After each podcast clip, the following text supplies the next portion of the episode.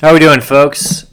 You are now tuned in to episode two of Conservatin', the Conservation Workers podcast. I am your host, producer, editor, and creator, Ashton Barker. I just want to share a little mission statement about this show.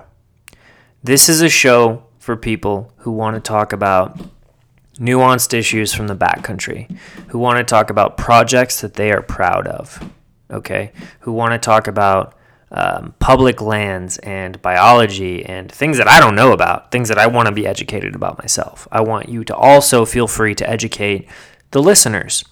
However, this is also a show for people who want to come out and talk about things that they're not going to put on their resume. This isn't this isn't going on uh, your Forest Service application. Okay, so please feel free to share your poetry, share your stories of love, share your stories of the time when you brought a 30 pack out on the hitch. Okay, please be yourself. So, to sum it all up, I have some poetry for you. A slogan, if you will. Bring that ass, bring your flask, and bring your hairy legged girlfriend, because this ain't your grandfather's conservation podcast. You are now tuned in to Conservatin', the Conservation Workers podcast.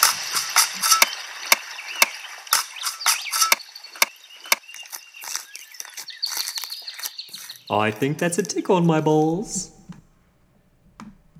Okay, my guest today is somebody who, listen, folks, on this podcast, I am going to have some very admirable people. Okay, salt of the earth, hard workers, noble. Um, but I'm also going to have complete degenerate scumbags because we want the yin and the yang. My guest today serves that purpose as a teaching moment for your children.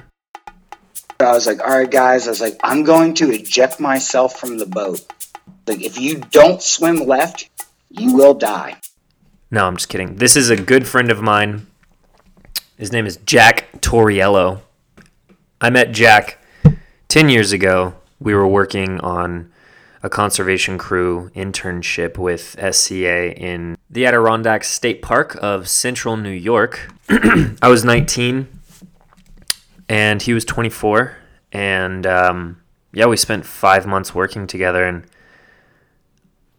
that entailed a lot of good work, and it entailed a lot of debauchery and uh, ruining of lives. You know, man, Jack is one of my favorite people. He has a beard from God, and the first time I saw that beard, I knew that I wanted to plant a bird's nest in there. So I guess it worked out that Jack became a raptor migration specialist, and that's what he's been doing for universities, various universities for the last 10 years.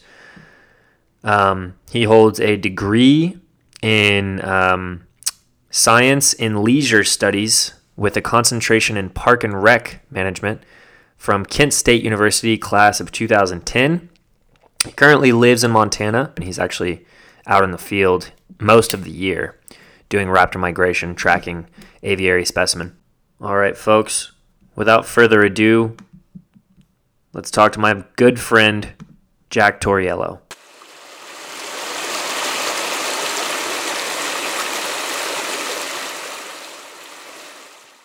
Um, you're the only person that I know who has a degree with the word leisure in it. So uh, yes, that's true.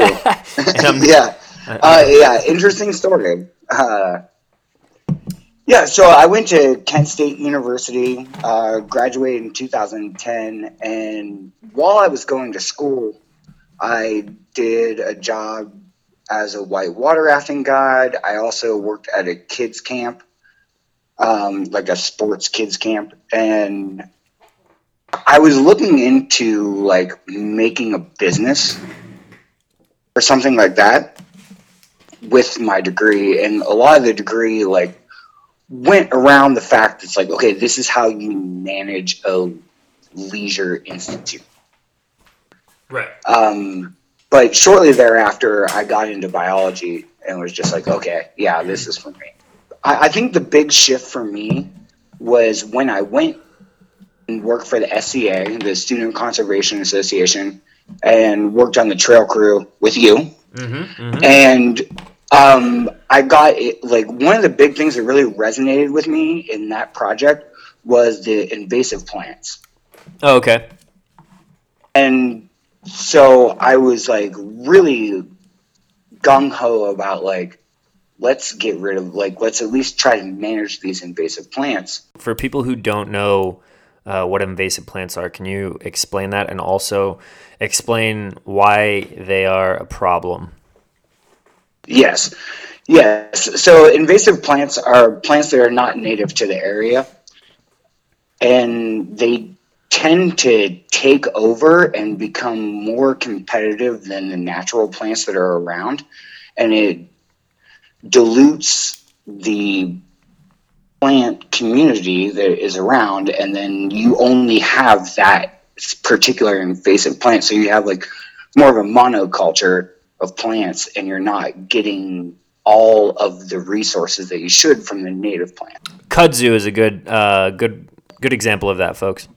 The plant yes absolutely. And, and that was something that was brought in from asia to do control on I, I, believe it was more for control of uh, like erosion. What um what moments stood out to you in the adirondacks uh, i mean like with the invasive plant thing? I can remember a day where we were all doing uh, phragmites. Yeah we're like cutting and bagging all this stuff and they're like it just it, it showed me how almost like a virus how it can be so pervasive and spread so quickly if you're not careful about it. And that kind of hit home to me where i was like wow it could be so easy. Like something also like mustard grass. It's like you just walk through it and it explodes everywhere. So why do you think you felt a responsibility when that when you you know saw that? Like, i think the big thing for me was, was like i'm i'm a human on this planet. Um, there's only so many things I can do. But if I know and understand this specific thing, then maybe I can make a difference. Maybe I can educate people. Maybe I can take a step forward in like understanding that these things destroy ecologies all around the world. And I mean, it's not just the thing in the Adirondacks, it happens everywhere. People like to put something in their yard that they think looks nice, and then that can become an invasive plant. And it could completely eradicate all of the native plants around. And I just wanted to get into like, okay, this is how you educate people about that. Hi, folks. I'm going to do my generic public radio voice now. We ask Jack to stop boring the fuck out of us with biology and ask him to tell us about times when he was balls deep in the woods. Here's his response. So, while I was in the Adirondacks, one of my worst trips was we had to build this bridge from scratch across like a pretty good span. And you know and it, we had like five days to do it. We got it done but in the meanwhile we were on like a four person crew and in the meanwhile one of the crew members got sick and had to go home. Would that be so meredith like, was, that meredith yeah I, I'm, I'm not gonna say okay we'll take that as a yes jack proceeds to tell us about the time when one person had to leave the crew in a team dynamic when you're in the backcountry one person leaving the crew can have serious repercussions. And of course, it's nobody's fault. Some of these things can't be controlled. But this is how it works out. But there, were, there was someone who got sick All right. and had to go home. and so the next, like, the, you know, extraction day, quote unquote, we all had to leave. I was just like, all right, I'm doing this. And I fucking, in my backpack, I put like a grip hoist, which, you know, those oh, are not shit. Yeah. light I put a grip hoist and like two chainsaws and like a rock bar in my backpack and then used a wheelbarrow to like hike out most of the other stuff and just started trudging and it was like a 12 mile hike from from where this was um it was in the southern part of the Adirondacks. I can't remember the exact like creek, but it was just like some random place. A And they were 12 like, mile "Okay." hike with like 70 pounds on your back or more? Yeah. Holy Oh, fuck, totally. dude. And so I went the whole way just doing it, and like about halfway through, I ran out of water, and I was like, "This sucks." Uh-huh. So I just kept going and going and going, and I finally like got to the car after hours and hours, and I was just like, I just remember laying in the car and just being like, "I'm dead." Like somebody, please come save me. Like, Yeah. I can I cannot do this anymore. And then like three hours later, the rest of my coworkers show up with like a shovel in hand, like, "Hey," and I was like, "Wow!" I was like, "I guess I took too much." but I was like hell bent that morning. I was like, "I'm gonna get out of there, and we're gonna make sure that we get out of here. and We don't have to do two trips."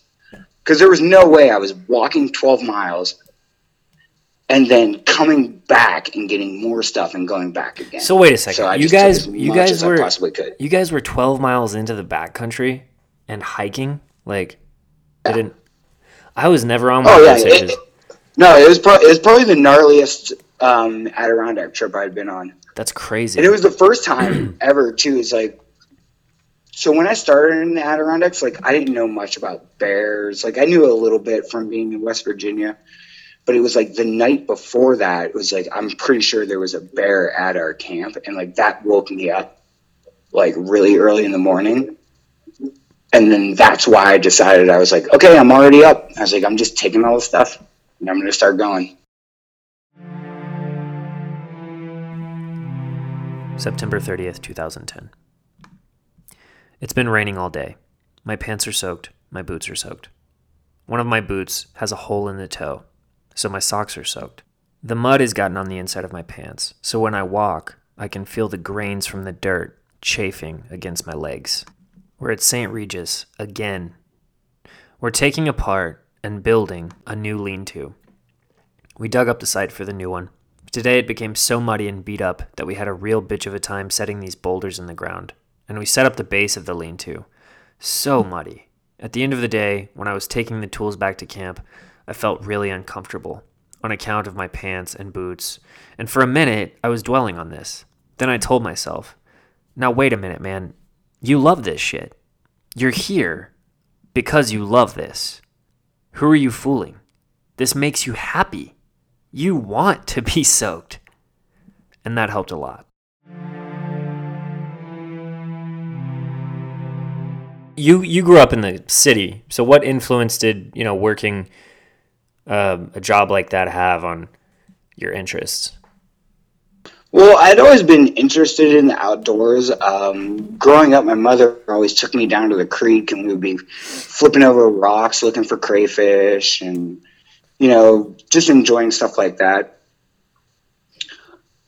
But I think more of it was like a sense of excitement.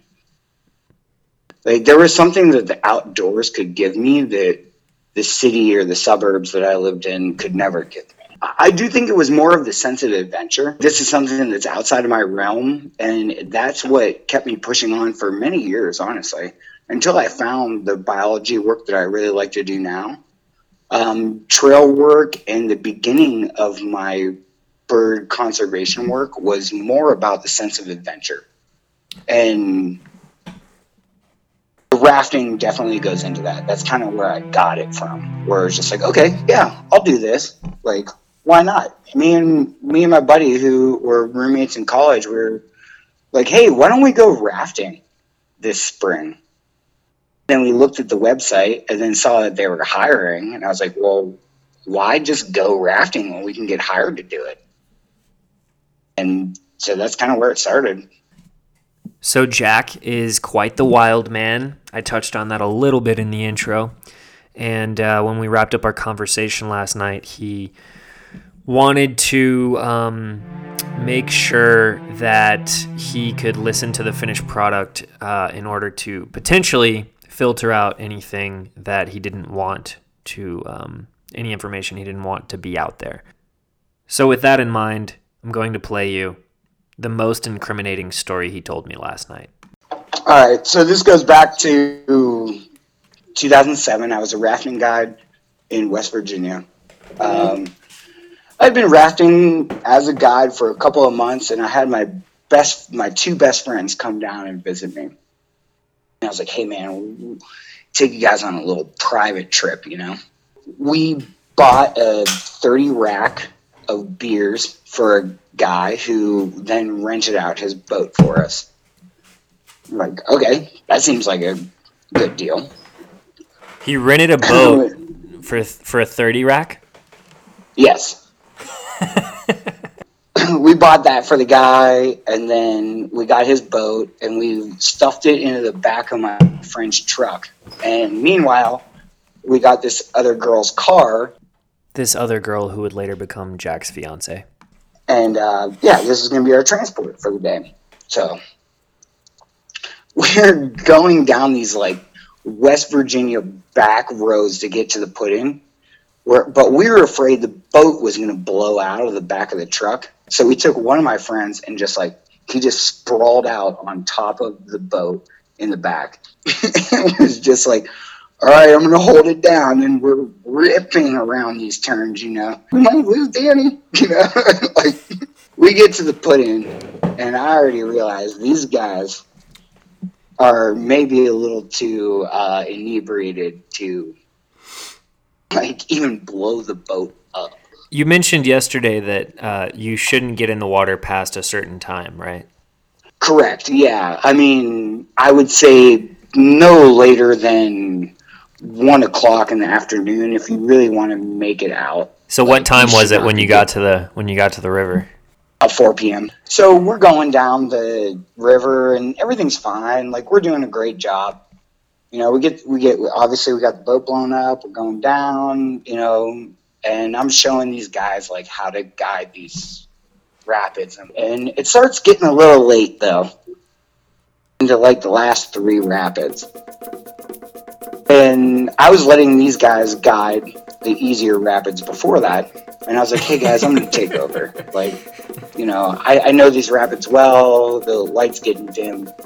Let's, you know, let's switch it up a bit. Let's cl- let's let's quit horsing around, guys. Yeah, exactly. So we get into the last rapid, and I'm like, and it's a, it's like a big wave train. So like, if people don't know what that is, it's just like where all the water accumulates in the middle of the river, and you see this big up and down. So you know, classic, just like crashing through the water kind of stuff. Yeah. And so I was like, all right, I'm going to take over. On the right side of the river, there's a large undercut rock. And that is very dangerous because if you were to be over on that side of the river at that particular point, like you can get stuck under an undercut rock and the water can keep pushing you against it and you can potentially lose your life. I decided it was a great idea to be like, all right. but also, like, a fun thing while going over that wave train is like, if you're in the back of the boat, it snaps you up really hard. So, like, you can, like, almost do, like, a backflip out of the boat. Holy shit. So I was like, all right, guys, I was like, I'm going to eject myself from the boat. Like, if you don't swim left, you will die. and then I ejected myself out of the boat.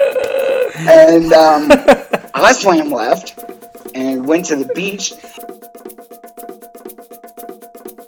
And the boat that my two buddies were in just kept cruising on by, and so they, they missed the takeout. So wait, did know? they? I mean, like when you jumped out, did, did was there some deliberation process? Did they say, okay, well, I'm gonna grab the I'm gonna grab the wheel now, or were they just like, what? And then you just jumped out? Yeah, more of the latter. so like I scramble over to the beach and I'm like, oh, you know, SOB man, like this is not good. So I run over and jump into the car that we had brought down to the takeout and I pull it like right up to the beach.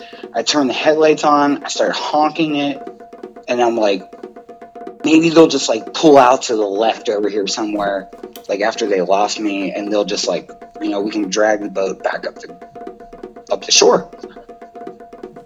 That wasn't happening. So then I passed out in the car. And so that was that was pretty unfortunate. But these guys keep going down the river, and if you were to continue to go down the river like another like two or three miles, you would hit a dam.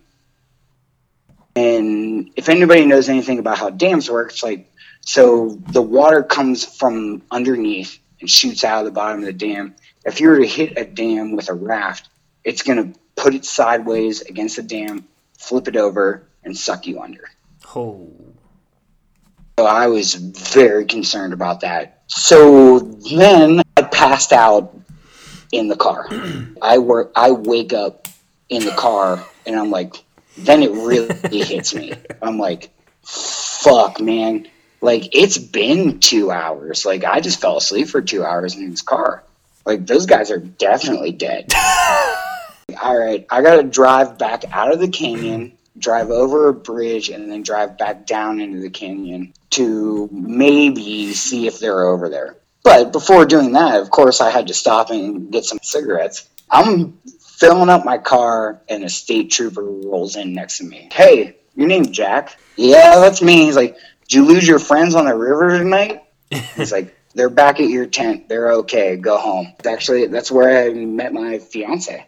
It was it was her car actually that I fell asleep in. yeah, I mean she was not happy with me. You went to the Adirondacks. Um, what uh, what do you think? Uh, some of your biggest takeaways from being on a trail crew? Where had you done work like that up to that point? Had you?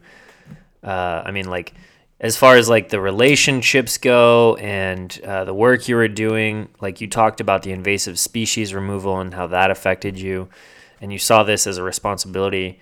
Um, yeah. So, what were some of the biggest takeaways for you? I would say that work wise, I had never worked that hard in my entire life. Mm-hmm. Um, prior to that, I had done jobs working like freelance landscaping for people.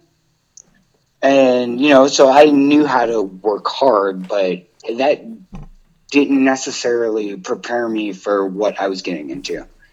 I didn't realize I was going to be hiking around with a chainsaw. I didn't realize that I was going to have to pull a boulder out of the ground and move it 50 feet and that that would take me all day. But I think as far as the relationships go, that was one thing that I really, really, really take away as one of the best experiences. Although not all of those people I keep in contact with all the time, but there was a moment and place where we were all doing the same thing. It was a weird cult, and yeah, it was like, um, you know, it'll never be like that again. I'm sure even in trail Yeah. crews, I'm sure it'll never be like that again because, you know, back then it was 2010. People had smartphones, but they didn't really have smartphones. Like the phone that I brought to the Adirondacks was off the whole time. I just, I didn't, I canceled my, like when I went to do shit like that back then, I was like, okay, I'm gonna cancel my phone plan. Yeah, so we had this house phone. Um, it was all of us in this house. There was no Wi-Fi. We didn't have fucking Wi-Fi. Did we have Wi-Fi? I don't think we did. No, No, we didn't have Wi-Fi. It was like, it's so interesting. no, it, it was in the cassette tapes. Okay, so we're out here in the middle of in the middle, you know, we got this beautiful lake right there. No internet, no smartphones. We're what we did was we came up with games like that game. What was that game called where we would write a line in a story and then you hide the you hide the third line and you you only see the you only see the first oh, line. You, right. so like you come up with games Yeah, like you that. just keep passing it around. Yeah, and we had fucking inside jokes that would last for years. Inside jokes that lasted Absolutely. the whole Yeah, time. The apples. And every yeah, exactly, and everybody would crack up. Like that was all we had. We had music, of course. We had iPods, but like I I don't remember that many times when I saw somebody on their laptop or you know it was like it was a totally. I mean, I read Ever. I read so many books that summer. I don't even think I brought mine. Yeah. So Yeah, like I had one at the point, but I don't even think I brought it there. Right. Like it just wasn't necessary. And so that's what I mean. Like now it's got to be a totally different thing in the trail crew world. Like the guy that, you know, the guy that I interviewed in the first episode was talking about how he brought his Nintendo Switch out on a trail crew. Right, right. know? And it's like, oh my god, that's that's wild. Yeah. Right. Like I, I mean, yeah, it was just, it was such a beautiful time because yes, it's just these people. Um, some of them, you know, like- Granted, like one of the nice things that we had was like we had such a large crew. Like, yes, it started with twenty and probably ended with fifteen because we had some dropouts. yeah, yeah. But those fifteen people, like, we were always like mixing and going back and forth, and like, and then being together on the weekends and stuff. Like, we had a Yeah. Having like, our, having our, community of people, and like t- to be that community, to be that large yeah, is an exemption for me because I've been in these communities, but it's like five people. often it's, it's like four people, three people, four. Yeah, exactly. Right. So it's not it's not the way that we had it where it was like, okay, there's 15 of us. Okay, yeah. So let's get more into um, your mission. So you went to Laysan. Was this this was after the Adirondacks? Correct. Yeah, this So- was about a year after the Adirondacks. Okay, so you had been back home and you were working that like metro trail crew job, and Yeah, garbage. I miss yeah, I miss the adventure. I miss the freedom. Um, but more so, I I miss like doing something that was positive. So right, when I was working at the trail crew in the metro parks, I was like, my boss didn't want to do anything besides like take as long as he possibly could to do any job and then just smoke cigarettes. So you were doing this for a while, and um, I mean, were you? Was there like a moment there when you were like, "Fuck, I'm just gonna be stuck here in Cleveland"? Like, did, did you ever get? Um, did you ever feel trapped, or I mean, like Youngstown, to be Youngstown? specific. Okay, yeah, Yes, and yes, there was that. There was that moment where I was like, "This is it." Like, okay, so I have trail work experience, and I'm working on a trail crew, and like, is this where I'm going to be stuck? that's super Yeah, of course, I had. I, I definitely had that moment, yeah, um, and that's why I decided to just like start branching out and do like, okay, if you'll take me, I'm I'm an, I'm open. You know, I'm a fucking free agent, baby. Like, give me something. yeah, one day I woke up early in the morning at like four o'clock in the morning and I was like, you know what? I'm gonna start applying. I was like, I got a couple hours before I actually have to go to work. I'm gonna start applying to jobs. And that's how I got the job in Hawaii. That was the most transitive pretty sure he's drunk and he means transformative. moment in my entire life. Where in Hawaii were you again? Um, so I was located on Laysan Island. Uh huh. which is about halfway between the main Hawaii islands and Midway. So after the Adirondacks, um, so it was the invasive plant thing that got me into a job with the U.S. and U.S. Fish and Wildlife Service, and it was a volunteer position where I was able to work on this very remote island in Hawaii. And our main job was to propagate native plants and eradicate invasive plants.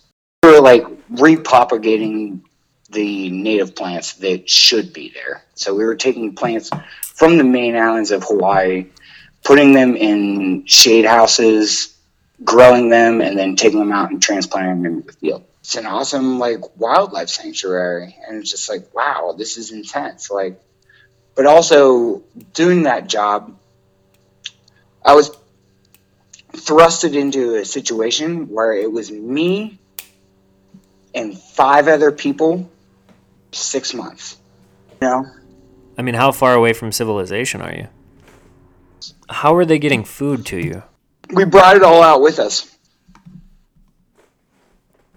in five gallon buckets. And dude, we had some interesting things where it's like, all right, so we were supposed to have, so we have all this like reserve water that we just like kept under a tarp and stuff. Yeah. are like we have this big like um hose and bucket situation that you put into the water out on the beach and it would take salt water in, and it's called a reverse osmosis, and then it would turn that salt water into fresh water, and then we'd have like kind of like running water. That died two months in, so we were living on our reserve water. Oh my god! And how much And reserve so water did you have? What's that? How much reserve water did you have? Um, I don't know the exact number, but I mean, we were definitely being conservative with it. I mean, we just had a bunch of like reserve water, like ten gallon like containers of it. So you hiked all of this in. Yeah, I mean, we hiked it in off the boat that dropped us off. Oh, okay, okay. Um, wow. And uh, I mean, like, what does conserving water in a situation like that look like? Like, how many liters a day, or you know, how many cups a day do you think you're getting? Um, you're only using water for personal consumption and to cook things with. So no and bathing. Everything like, there's no showering. There's no, like, if you gotta wash dishes, you take them down to the ocean and wash them. so there's no there's like- no stream. There's no stream t- where you can use a water filter. Oh no, there weren't even any trees, man. Oh fuck! This is like a desert island. Yeah. Okay. And so the, the island in the middle, so the island was a mile by a mile and a half. Dude, that's In the insane. middle Wait, are you of fucking the island, there was a hypersaline lake. okay? So like you obviously can't do anything. Like I mean, the the saline levels in the lake are absurd. I mean, it's basically like Salt Lake. So wait, You know what I how mean? how are you how are you getting information out to you? You had a sat phone, right? Wow. So they couldn't bring you guys any water with another boat. Like they couldn't re up your your. Nope. Damn. That okay. So that is that's some real shit right there. You're you're on a desert island, Oh, yeah. a mile by a mile, Oh, dude, five like people. if you were to get like if one of us were to get like an infection or like something bad happened to us, like you know, like an artery, you know, cut or something like that, you're gonna die Whoa. because like it, it would. It takes four days to get a boat there. So it was just like, yeah, all right, we're like hyper conscious about that kind of stuff. But then, of course, like I was just going out and like snorkeling by myself because no one would want to go with me. Did you see any cool shit? Cue up Jack's shark story. And I went into an area I had not snorkeled in before. So I'm, I'm snorkeling around, like, you know, working my way through the reefs and stuff. And all of a sudden, these two fucking big ass sharks come behind me. Um, I later identified them as Galapagos sharks. Okay. And You're snorkeling around like, and you turn started- around and you you they started sharks. following me, dude. They were coming at me, and I went past them, and I was like, maybe I'll just pass as like something they don't want to mess with. You know what I mean? How far And away from you? Turned around. Oh, um, 10 feet. Oh my god. And they turned around and started following me. And then I was like, all right, man. I was like, I gotta like, I gotta get up to the beach. I gotta get out of here. Like, cause like they immediately started following me. So you were I terrified. was like, oh shit. Yeah, I was. Oh fuck yeah, dude! I was by myself. Were you swimming like really fast or were you trying to maintain like I was just maintaining. I was just kind of, you know, doing my thing. But then when I saw that they turned around and started following me, I said I picked it up a little bit, you know. Yeah. And then like I started like turning up towards the beach, How big are these sharks? and I still had like, uh, probably like seven feet long. Okay, pretty good size. I mean, yeah, I mean they're they're pretty big, and these weren't the ones like like normally like we had a bunch of like black tip reef sharks and stuff and shit like that. It's like those aren't dangerous, Uh-huh. but these were actually like dangerous sharks, and I was like, holy shit, they're following me, and so like I turned up and went up to the beach, and mm-hmm. like I was probably I don't know, fifteen feet, twenty feet from the beach. And they just like made a push at me. And so I just made a push fucking out of there, and I just like, got up to where I was like I could stand. And I just fucking ran out of there, and then I'm in my flip flops. Oh, you know, shit, I'm in my. Dude. I'm in my fins, so I'm like plop, plop, plop, plop, plop. You know, oh like, my god! Turn around, and then I just see their two fins just go back away from me, and I was like, "Oh wow, dude." Okay, so did you did you snorkel after that? Oh yeah, every day. so, all right, man. Tell me what it's like being out there in the middle of. What'd you say? One by one miles. I I actually found myself. That's beautiful. I, I realized that I can be alone and be okay. Before that, I was. I mean, when you met me before, I was such a so- social butterfly that like being alone scared me. Um, but being in that situation and I mean thrusted into it where there was no other choice. Where it was like I spent a lot of time alone, and I learned to meditate. I learned to just be within myself and be okay. And that was something I never had in my life before. Damn. That's what a place to do that. What a place to learn that. yeah, I was like, well, I mean, I, I was basically thrown into it. Where it's like you have to learn this. Like straight up, dude, right. desert fucking island. I mean, how many people? I don't know anybody besides you. I didn't even realize that's what you were doing there. Yeah. Desert island. So, I mean, like, how primitive was it? Um, I don't know. We really didn't have much. We had a, we had what we call a lua. That was a shitter. Okay, so it's like a privy and, toilet. Yeah, I mean, yeah, it's basically like a giant privy. But we had a large storm in the beginning of January that year that collapsed one of the sides of the privy, so we had to build a new one. Mm-hmm. But in building a new one, we had to like we didn't have the wood to build a new one, and then there was no more box that went over your head. You just shat in the openness, and it was honestly some of the greatest experience, the best shit I've ever had in my life. Oh, dude, I bet. Never forget. I was sitting there on that new Lua that we had just built, and I had my binoculars with me because I'm a nerd. Uh-huh. And they were just like, you know, just off the shore, there were a bunch of like humpback whales just like going by. Whoa. And I was able to just like take a dump and watch some humpback whales. I was like, this is pretty cool.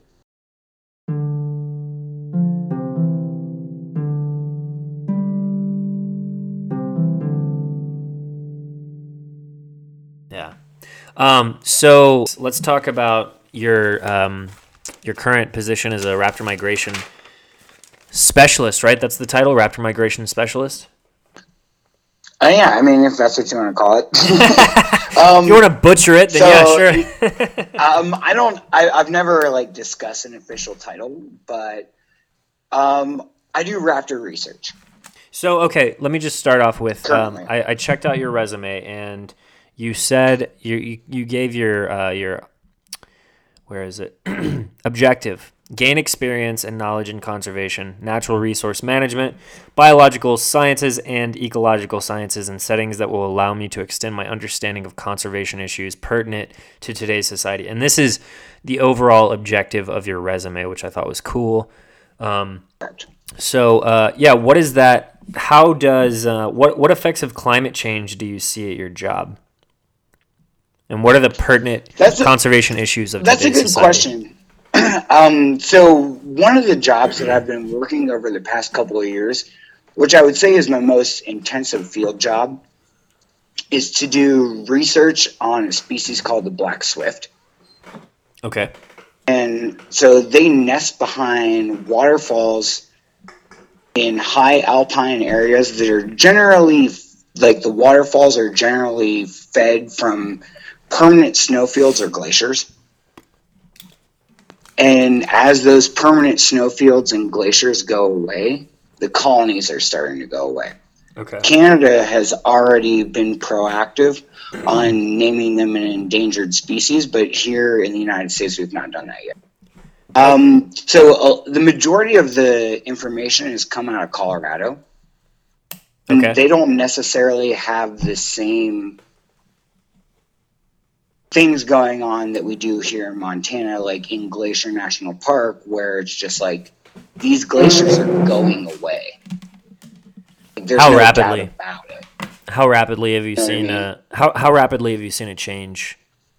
I, I've seen a change just since I started working on the project in the last four years.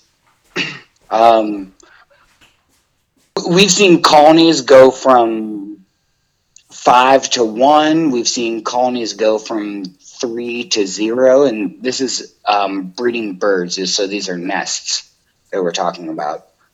Um, and we have not seen any of the colonies that we've gone to or revisited increase in any amount, only decrease or sustain. Taking a piss. Piss away. so the job that I do when I research black swifts Yeah. is by far the most intense backcountry remote crazy job that I do.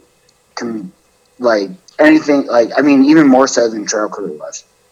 Oh, sure, sure, sure. Yeah, I mean, what, you're like 20 miles back there? How far are you back in a backcountry? Um, it, it depends on the specific waterfall or habitat that you're going to. But I mean, I've been places where it's taken me three days to get to a waterfall.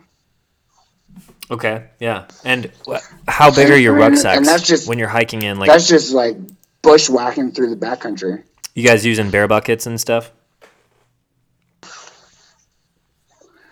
It's actually kind of nice. In Montana, we don't have habitualized bears. The main thing that we use in our camp is called a yursack or an ursack, and it's a bag that's basically made out of like Teflon. And you just tie it high in a tree. Like you don't even have to like put it all the way up up in a tree. You just tie it to like a tree at face height and you do a specific knot in it, and it's like the bear can't undo that knot, and they also can't rip into that bag because it's basically made out of Teflon. Damn. A year sack. Huh? It's a year sack? Yeah, year sack or Ursack depends on how you want to pronounce it. Okay. Um, so when you're going out. Very great for in the backcountry. Right. When and when you go out on these uh, when you go out on these hitches, uh, what uh, what kind of equipment are you bringing? What's in your rucksack? My tent, my sleeping bag, all of my survey equipment, and clothes for anything between 80 degrees and 30 degrees. Tell us about surveying these birds and what the So, like you said um, you mentioned in your objective that you were find out what the the pertinent conservation issues of today's society are. So how do i mean like how exactly is that affecting the uh, raptor migration? Like what are you what are you finding in your in your research? Yeah, I mean, so when it comes to black swifts, uh, obviously, like we talked about before, it's like the the loss of snowmelt and the loss of glaciers are really a big problem because they really depend on that. They d- depend on that perennial melt, and so that that's going away and drying up is a big problem for them. We're seeing losses pretty much across the slate. With raptors, it's a little bit different. One of our main problems is lead intake.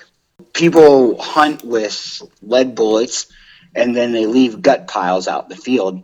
And eagles, especially during the late fall and during the winter, become scavengers, especially with golden eagles. Um, golden eagles are declining over the past couple of decades um, from the raptor migration studies that we're doing. But I mean, there is a there is a general decline in the population. Whereas, like, remember when we had bald eagles who were like, at one point there were only like seventy some pairs of bald eagles nesting in the lower forty eight, and that was because of DDT. When they got rid of that, now they're exploding. Like I, I mean, bald eagles. I see them at the dump all the time, just like scavenging. You know what I mean?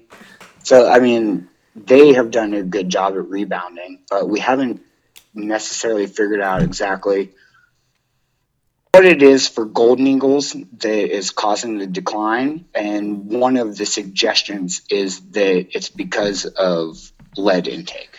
What regulations do you put into place for an issue like that? So some states like California has enacted a like you're not allowed to hunt with lead bullets in California, I believe. What kind of bullets are they hunting And with? copper shot. Okay. So like, and that has like definitely come a long way in the last five or six years. Where it's like copper shot, if you look at it like through ballistics gel, is just as good or better than lead. But a lot of people, especially in rural towns, are just like, my dad always shot lead, you know, so I'm going to keep shooting lead. And it's like, well, that's not necessarily responsible. It's tradition. Yeah. So that's a conversation. But yeah, I, that's a I think I think the that- big the big thing is that large raptors, specifically eagles, become scavengers when they need to, and definitely do so in the winter on their wintering grounds.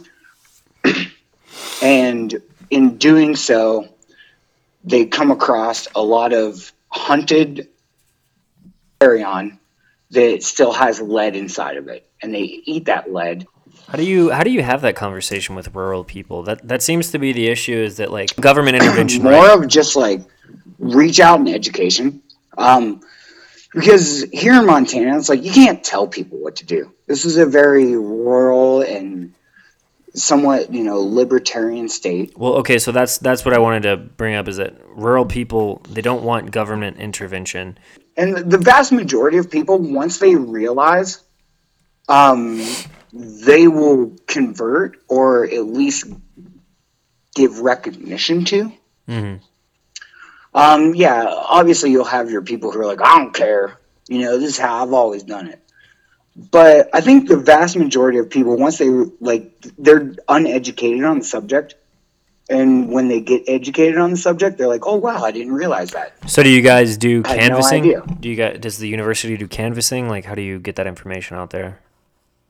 Or does it go on uh, local public radio? Hi, this is your local public Montana radio station. we kind of do on the ground stuff where we invite different like we invite somebody like the backcountry anglers and hunters to come to like a place with us and show them how copper shot works and show them that there is lead poisoning and You invite them. hopefully then what's you, that You invite groups of them. yes Is this like information that you put out there through advertisements, through flyers? What do you do? How do you get them out there with you? Um, kind of more on the grounds. Like, you know, I mean, it's not a big state, so you just talk to the people who are doing the stuff and be like, "Hey, like, can can we talk? Cool. Can, uh, you know, can can we show you something?" Um, and often, you know, I mean, we've had some some different organizations that are like, "Okay, yeah, we're gonna do this." All right, so let's finish this off with uh, a little bit of questions about the Adirondacks and just some of uh, some of your favorite experiences. Uh, what did you enjoy most about just being kind of in the middle of nowhere with, you know, everybody kind of knowing each other's vulnerabilities, weaknesses, um, you know, stuff like that. I understood very quickly that pointing out people's vulnerabilities is not to your asset. The best thing to do was to look at someone and understand who they are and actually get to know them and then help them. Like, I, I saw that multiple times throughout that season. And it, it does no good to call someone out. the best thing you can do is to get to know somebody. And I felt that, you know, people probably looked at me that same way. But if you can put yourself out there and you can start to learn and understand people, then not only you are making yourself better, but like you're understanding people better. And that happened to me multiple times throughout that season, including with yourself. Yeah. Yeah, I remember that. We'd been kind of like buddies up until that point, up until we started working together, and then it took us an extra minute to figure out how to work together. You know? Yeah, and I agree, and I I think that's a big thing where it's like you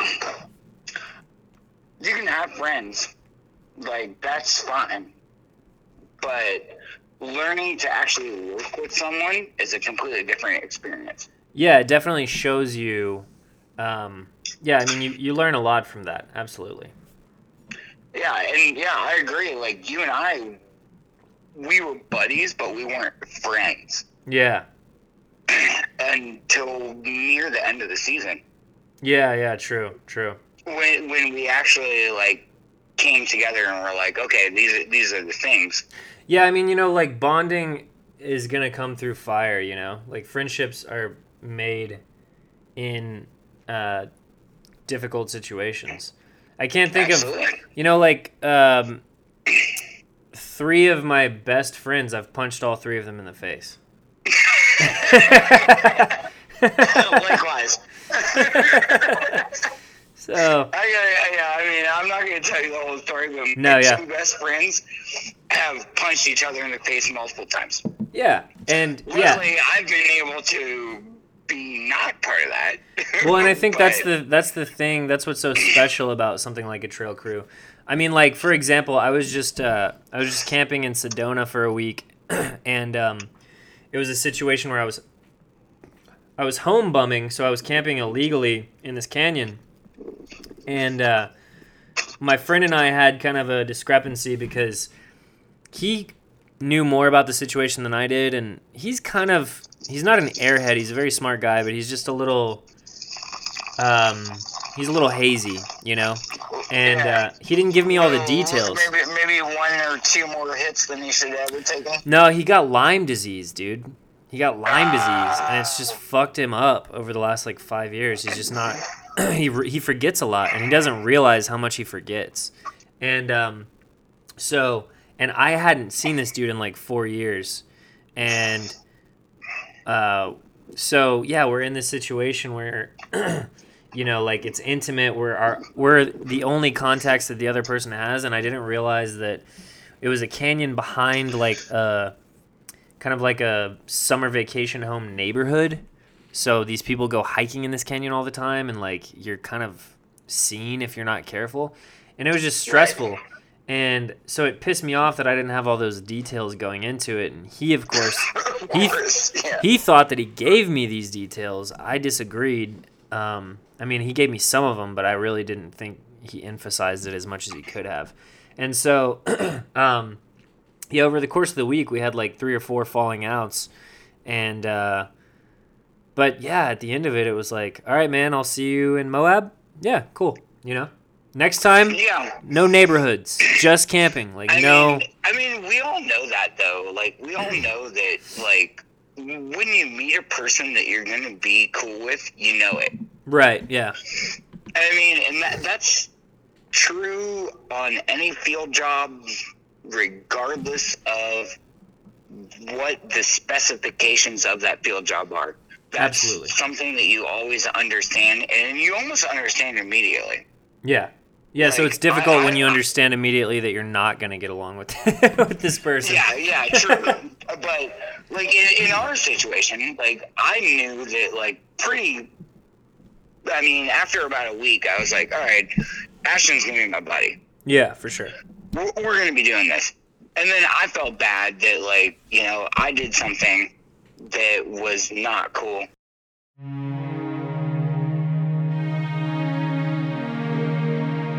September 26th, 2010. I can tell you one fucking thing. I've enjoyed my time here, but Jack is not my fucking brother. He's a fucking selfish, inconsiderate douchebag. I've made friends and maybe I'll know some of them for a while, but I'm tired of some of them. I'm ready to leave.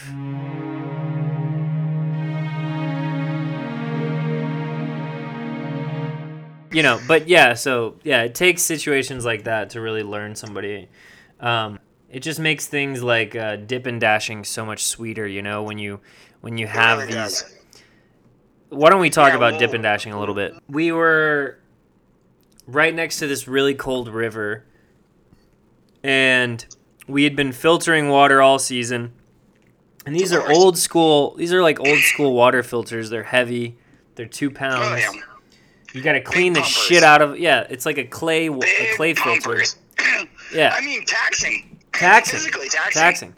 You got to clean the thing after you use it, you know, um, and you got to make sure not to lose certain parts or you're not going to be able to use it. And um, so, yeah, we had been doing this all season, and then we're right next to this freezing cold stream. We realize, you know, it's the end of a hot day, and uh, we just decided we're going to go dip our balls and our assholes in this stream. And uh, What I've was the- better? what was kind of the lesson that we came up with it? Because we called the stream Mountain Mama because it fed us and it cleaned us at the same time.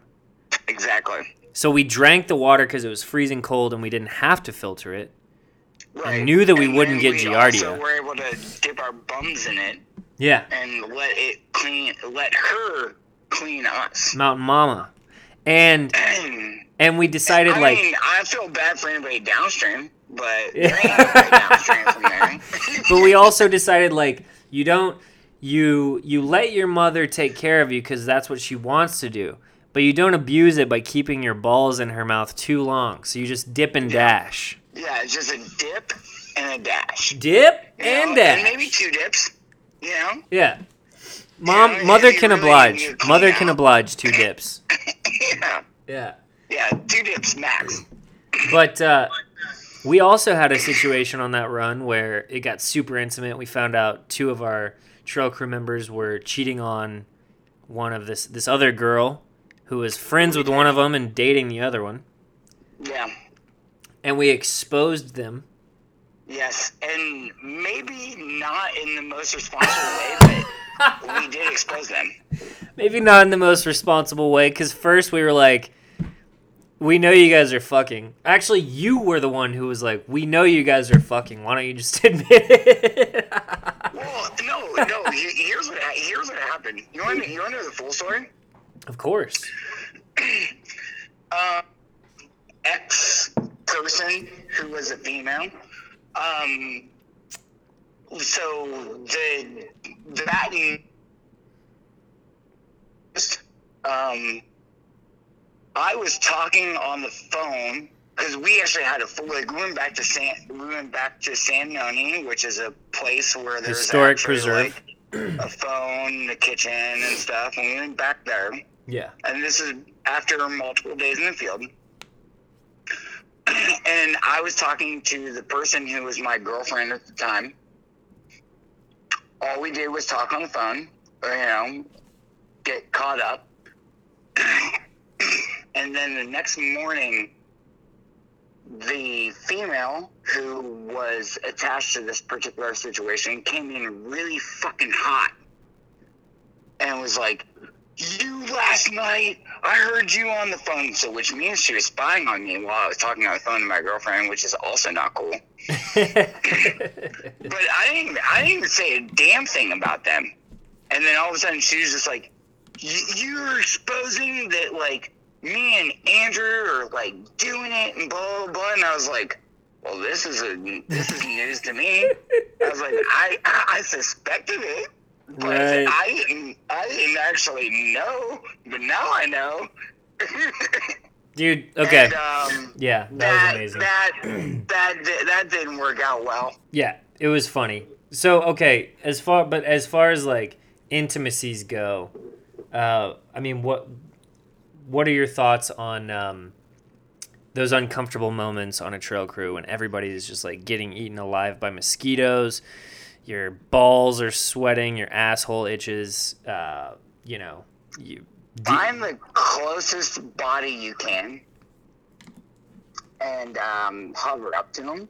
And, and like and that, that doesn't mean that that has to be a sexual thing. Sure, but it can be. Hey, oh, it definitely can be. it's preferably to be that. But if it's just you and your bro, then that's what you gotta do. Yeah, absolutely. You know, and it happens. You know. So, uh, I don't know where this is going. What is your favorite? Uh, what is your favorite shit story from the trail? You know, what's your favorite cat hole that you ever dug? Do you have a ritual? This is a question that I ask every every guest. Okay. Yes. Um, I do have a favorite moment. Um, so that story I was talking about earlier, where we were like demolishing that building, I felt like kind of dirty because I was like, I'm demolishing. I'm supposed to be building. I'm supposed to be doing things. So I just took a wander off into the woods, and obviously I had to crap bad. And I found a just a great spot to take a dump where I can look over all these lakes, and I was like, this is what I'm protecting. This is what I'm doing. But I was also taking a dump on it at the same time, so. But you were Yeah. giving back to it. You were giving back to it. I mean, as much as a human. Fertilizing give the soil. I mean, our fertilization is not good. it's, I mean, like, yeah, if it was horse manure or if it was, you know, something else, was like, Sure. Yeah. yeah, you know, like hamburgers, Hamburgers, probably not good. dehydrated mashed potatoes, dehydrated black beans, whatever Yeah, whiskey you yeah, could Frank's Frank's Red Hot sauce Yeah, coming yeah. straight out the asshole. Nutella, whatever you can, whatever you can, uh, whatever booze you can sneak out there. Yeah. Oh man, yeah. Um, okay, so then um, So I, I felt bad about that actually. about Because what? I, I, I remember being in that situation. I'm being like, this is one of the best craps in my life, but what I'm putting back into the earth is actually not that positive. Right. So then, did you change your diet after that? Hell no. I went home and got a fucking big ass pizza and yeah, like oh, dude, the wings at that fucking uh, uh, Long Lake Inn or whatever. oh yeah, give me, Oh yeah, my give me God, all the dude. blue cheese and all the hot sauce you can. So good. But hey, when you're human and you spend so much time in the backcountry, like yeah, you deserve a you deserve a hot wing and a pizza. Yeah, for sure, for sure. I mean, know, I always try to indulge some like really shitty behavior after I come back from nature. Like I'm not gonna come oh. back and be like, "Oh God, I'm so bummed I'm back now." in civilization." yeah, like I'm yeah, like I'm enlightened now. No, dude, I'm gonna come back and get some Whataburger for sure. Oh, of course. Yeah, absolutely, one hundred percent. Yeah. And yeah, I'm I'm I'm maybe that makes me a bad person. I don't know. But It don't really does. It does, but it's okay. You're not Yeah, you're not the only one. yeah, exactly. Like I don't like I care enough to kind of care, but enough that I don't care enough to also be like, well, that's fine. That's just the way I live my life. Can you think of any like kind of tribal mutinies that ever took place when you were kind of out in the back country with other people where or maybe like a wolf pack type of situation where you're all just kind of shunning somebody or or somebody's done something fucked up to just screw the whole team over. You know what? Honestly, I can't. That's great. Um, I, No, that's I feel awesome. Like I feel like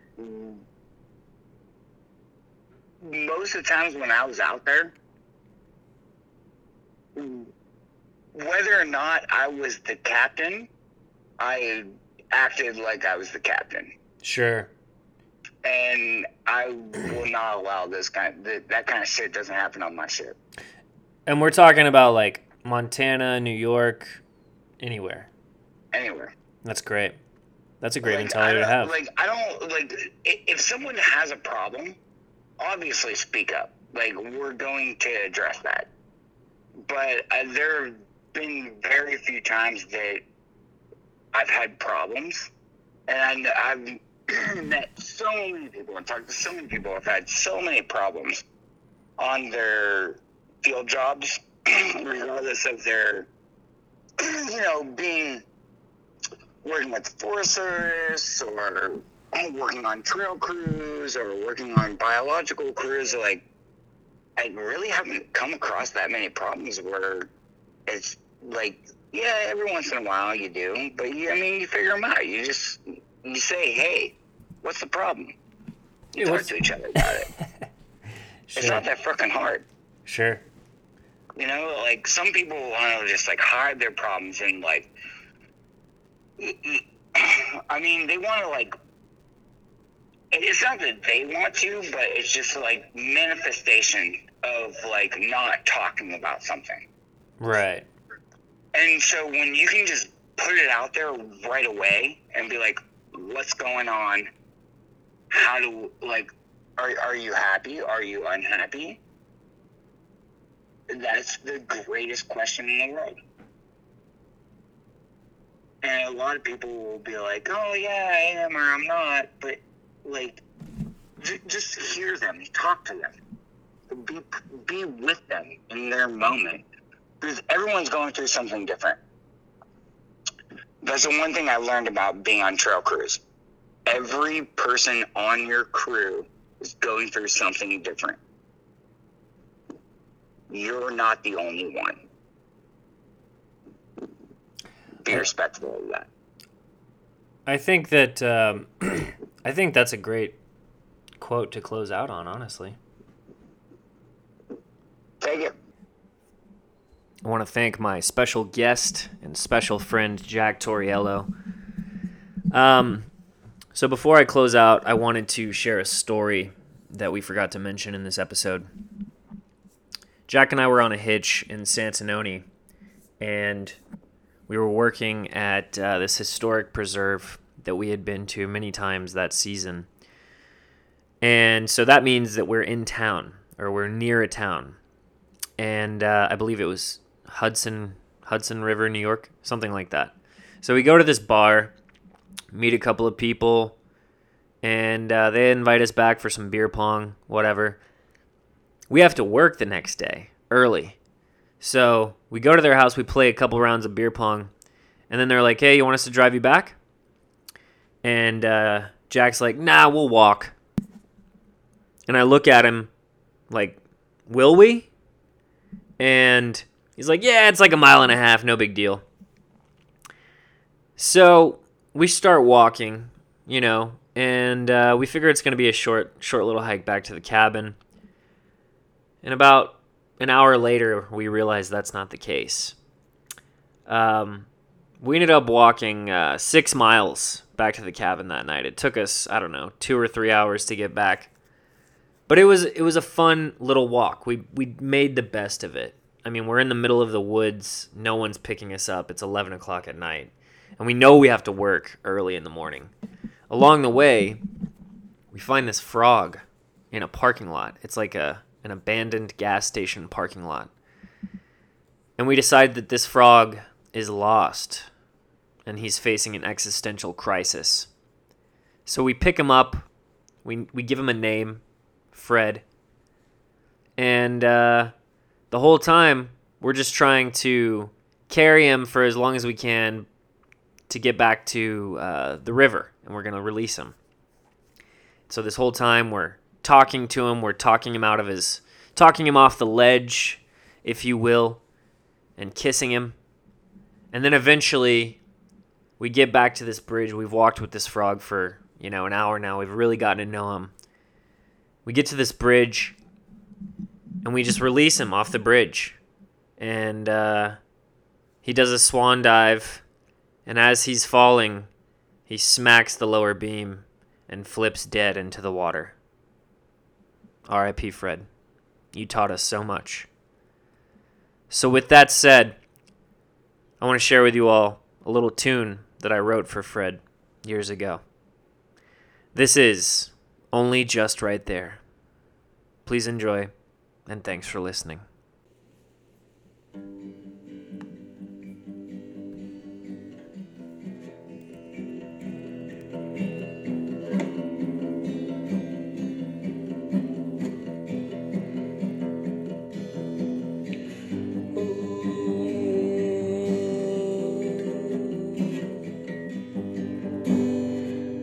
Fred, Fred, why are you so lost?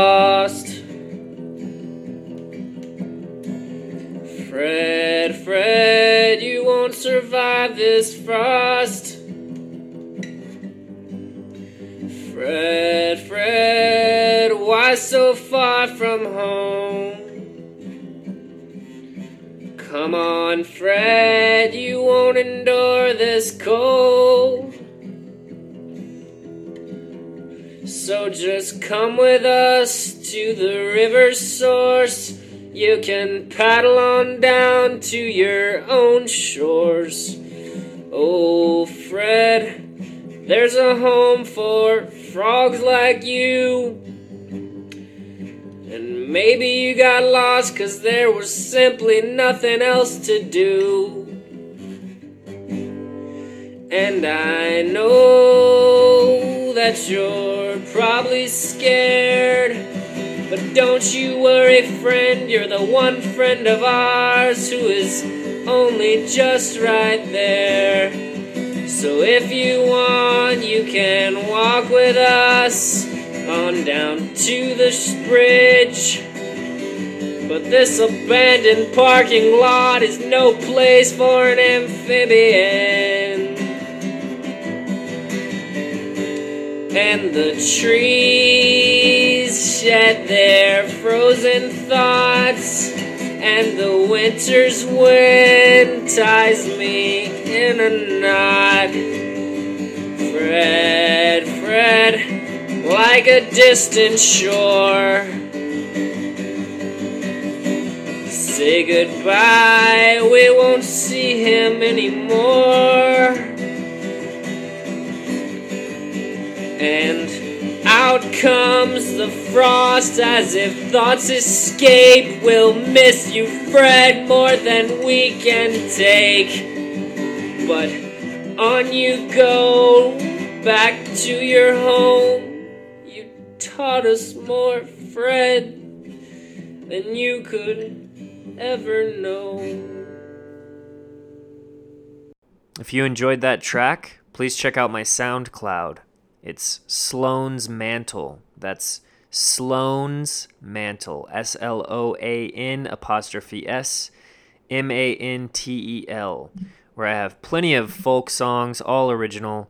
And most recently, I've gotten into more experimental stuff radio cinema, scripted um, kind of radio art, and uh, experimental instrumental tracks composed with lyrics as well. So I'm just going to close out with uh, a few last words from Jack. Thanks for listening, folks. Well, Jack, uh, it's getting pretty late here, so I'm going to let you go. Go. But man, I appreciate you coming on. Happy to have you. Yeah, I, I don't know what else to tell you other than like, yeah, I enjoy having a good time and I enjoy talking to you. So I don't really give a shit or anything else. So.